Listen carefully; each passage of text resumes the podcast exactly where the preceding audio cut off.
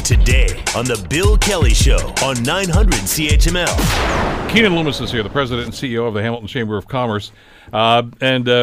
First of all, thanks for coming in. Good to have you here today. Yeah, thanks for having me. I want to talk about a couple of things here, but the municipal election, of course, which is coming up in just a few days. The advance poll starts today, as a matter of fact. There's one going on all day today. Get out and vote. Yeah, get out and vote and talk about this issue. And this is, I think it's going to be a ballot box issue. I think this is the thing that's going to motivate a lot of people to vote one way or another in this campaign, for whether it's for their local city councillor or for the mayor. But I want to talk about the LRT issue, because there is so much misinformation, and all you need to do is spend about 5 seconds on social media to say, no, that's wrong. No, that's not going on at all. It's got to be frustrating for you, because you've been on this file since day one. Yeah, it is frustrating. I've been studying this for years, almost a decade, really. I have to go back to 2009 when I arrived here in town. And the prospect of the LRT is one of the reasons why I really thought Hamilton was going to be a great place to settle and put down roots and raise my family. And you're not on the route. You don't live on the route. No, I don't live on the route. I live in the lower city for sure, but it's just because, you know, this is an exciting town to be in. If it's the type of city that is being ambitious like this, these are big projects and they require a lot of big ambition. And you know, I've traveled to many cities that have really great transit. I know great cities have great transit, and we have HSR. And so we have this great opportunity to upgrade what we have, the infrastructure that we have. And so that's why we're in support. You know, you say this is a love train, actually, because it does unite a whole ton of organizations and associations in town. We and the home builders, the Hamilton Halton Home Builders, the Realtors of Hamilton Burlington, and the Hamilton Construction Association, we have started our own Yes LRT campaign in advance of the election. So it's united us as business associations. As business associations, we represent 5,000 members in total that employ up to 100,000 people in this community. But it's not just the business associations that are in support of this as well. There are unions, of course, that are very supportive of this project. The anchor institutions, so you're talking about our educational institutions, our school boards, and DeFasco and the other big institutions in this community. We got transit user groups. We have environmental groups that represent students. The MSU and the MSA are both highly supportive of this. So there is really a ton of unity among the community of leadership here in Hamilton. And that's key, because it requires leadership, not only to obviously get this train built, but to get us through the impacts of construction, and then to make sure that we optimize the benefits coming out of this, the citywide benefits that are going to come out of this. I want to talk to you about citywide benefits. Let's put that as the headline for a second, and let's fill in the gaps here, okay? Because one of the things that frustrates me most about this debate is when people say, well, you know what, it's not going to have any impact on me. I'm never going to use it, so I'm opposed to it. I'm saying, look, you have a responsibility of citizenship here. You live in this community. We have to elect people and put people in charge who are going to look after the best interest and long-term interest of this community. Because I heard that same debate about the expressway years ago, and this is before back in the early '90s when I started doing talk radio here, and they started saying, well, I don't care about it because I live in Dundas or I live in Ancaster. I said it does have an impact on your community, even if you never drive on the road. It's going to have an impact on your community. And look at what happened. We built the thing. Look at the commercial development that's happened as a result of that. Look at the tax base that's increased. That's relieved property taxes. People may not look at this and say, well, mine are going up anyway. They would have gone up a whole lot more if you hadn't had this. You've got to look at big picture here, and a lot of people just don't want to do that. Well, this is the very first phase of a 25-year transit strategy that will reach into all corners of the city. So, you know, we have to look beyond the next election, really. And transportation planning requires a long time horizon. And what we have to understand is that, you know, this is not just a matter of either suburban versus urban, because as you say, we've had the big suburban projects, the Link and the Red Hill Valley Parkway, and there are others that are happening right now as well.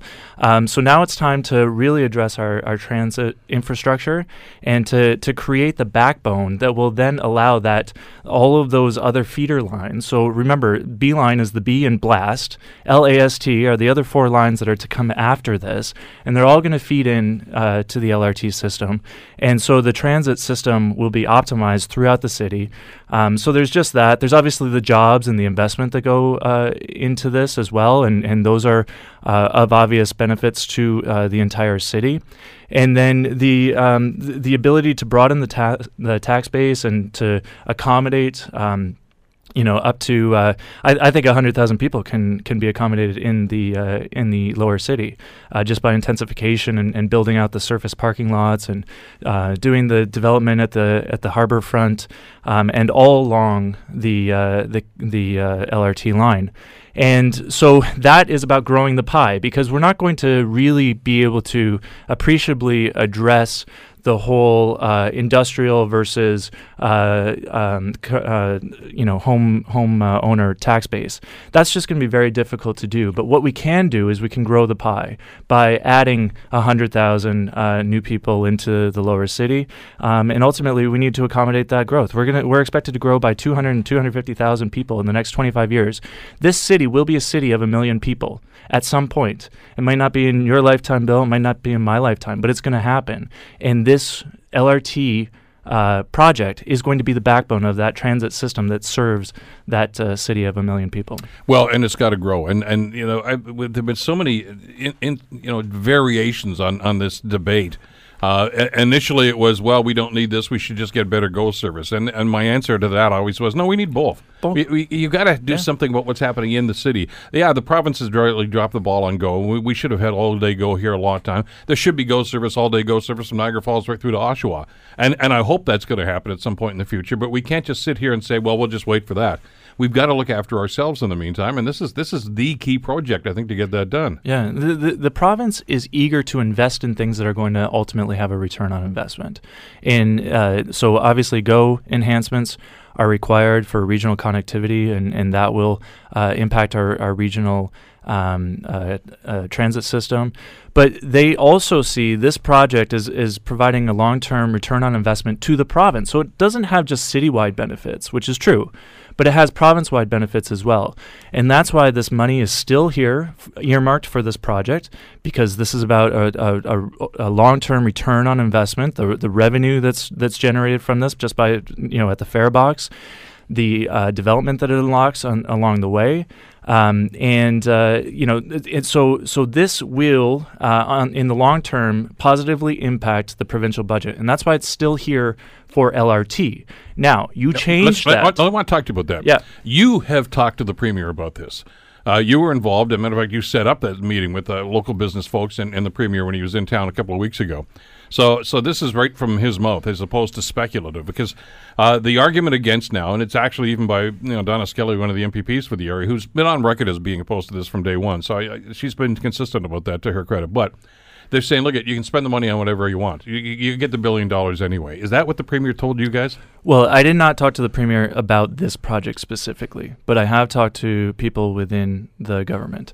And, obviously campaigning is one thing, governing is a whole different thing, especially when you start to really dig into the books and you start to realize that we do have a fiscal mess here on our hands.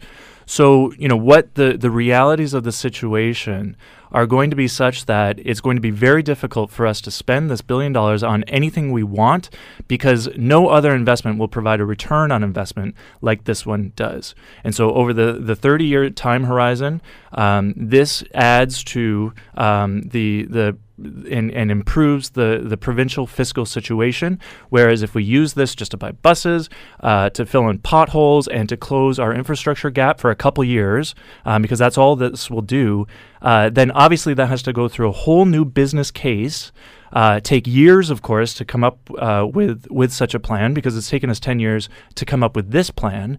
And then it's going to be evaluated not only on the business case for those particular projects, but the other thing that they're going to be looking at is the sunk costs that have already been put into this project. And the over $100 million that it has been spent, that has to go into the calculation as well.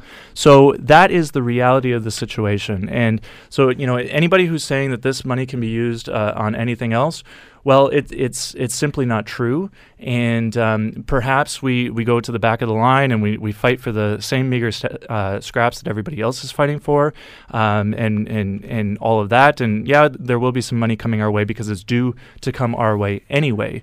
But this $1 billion is for LRT and LRT only.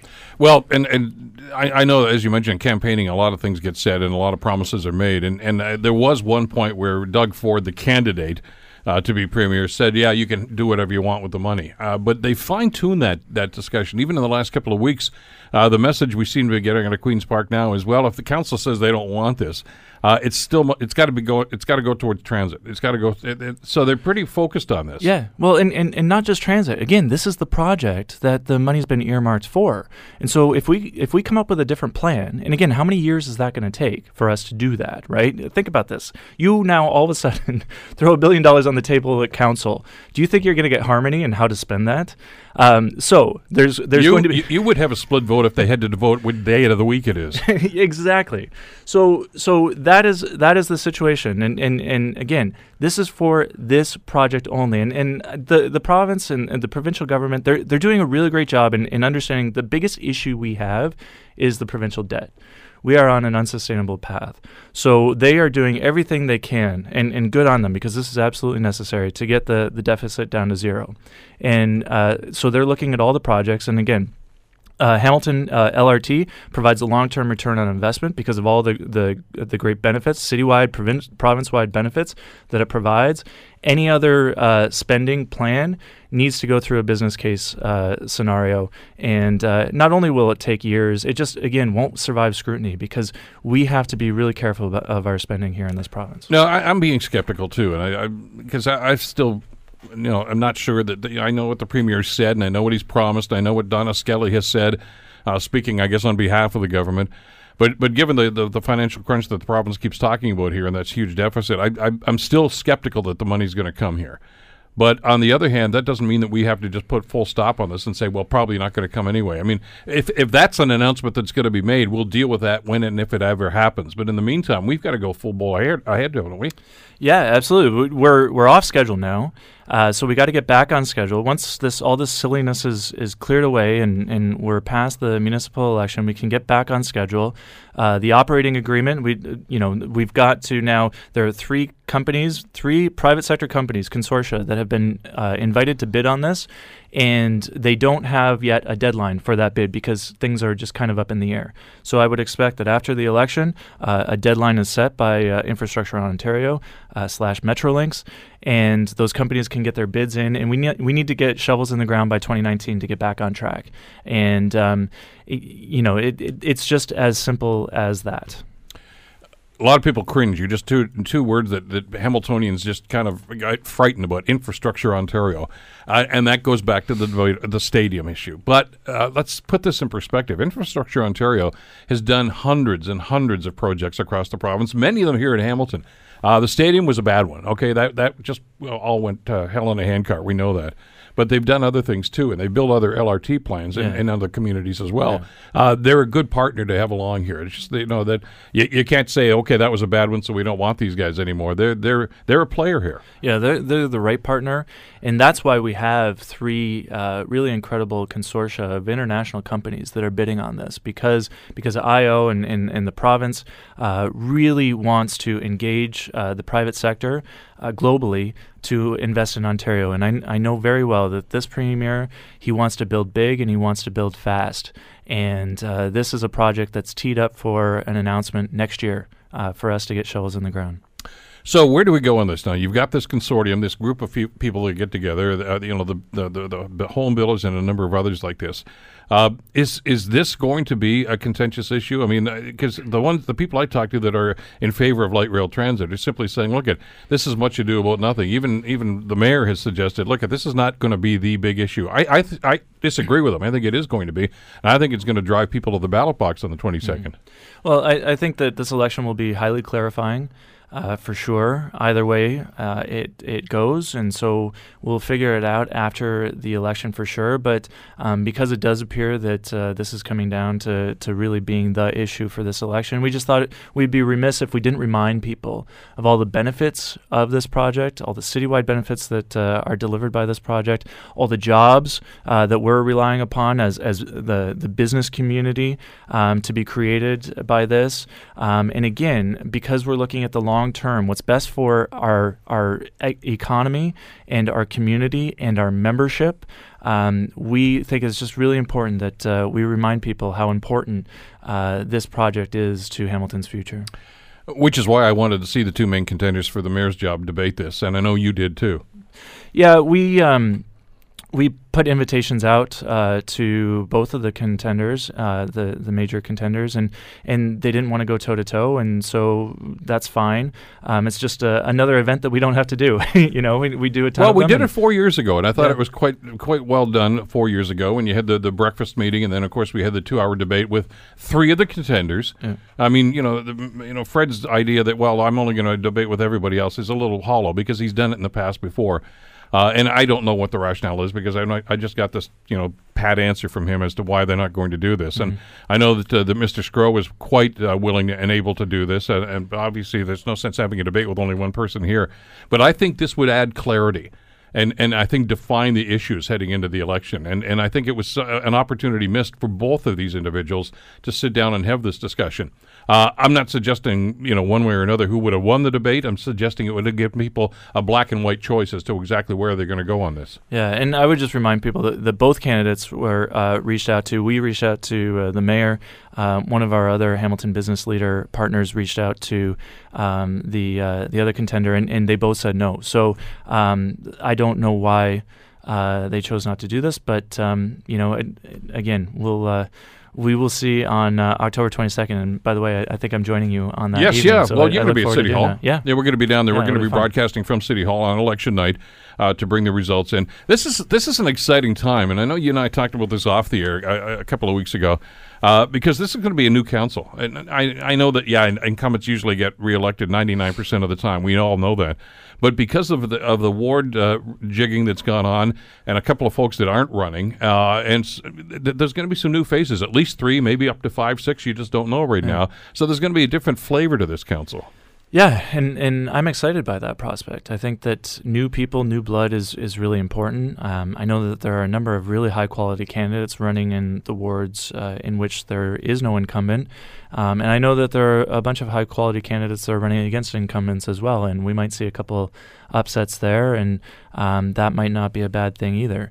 But, we look forward to working with all the new councilors and to get them up to speed, especially on the LRT project, because this is going to be one of the first and definitely the biggest issue that's going to be on their plate very early on into the new term. When we were talking about and debating ward redistribution, this is going back a number of years now, and City Council kept dragging their heels on it and said, well, look at that some other point. Finally, they got this done. But I mentioned at the time, I said, this will cause a change in the character of the council because it's happening in every other jurisdiction where they've done this. Just by the nature of the fact that you draw boundaries differently, people are going to vote differently, and you're going to see some changes. And I'm pretty excited about this. I'm looking forward to what's going to happen on October 22nd. I am too. And you'll be with us. Kenan's going to join us on air along with a lot of other folks as we broadcast from City Hall on election night. Thanks for coming in today. Really Thanks, Bill. Appreciate the time. The Bill Kelly Show, weekdays from 9 to noon on 900 CHML.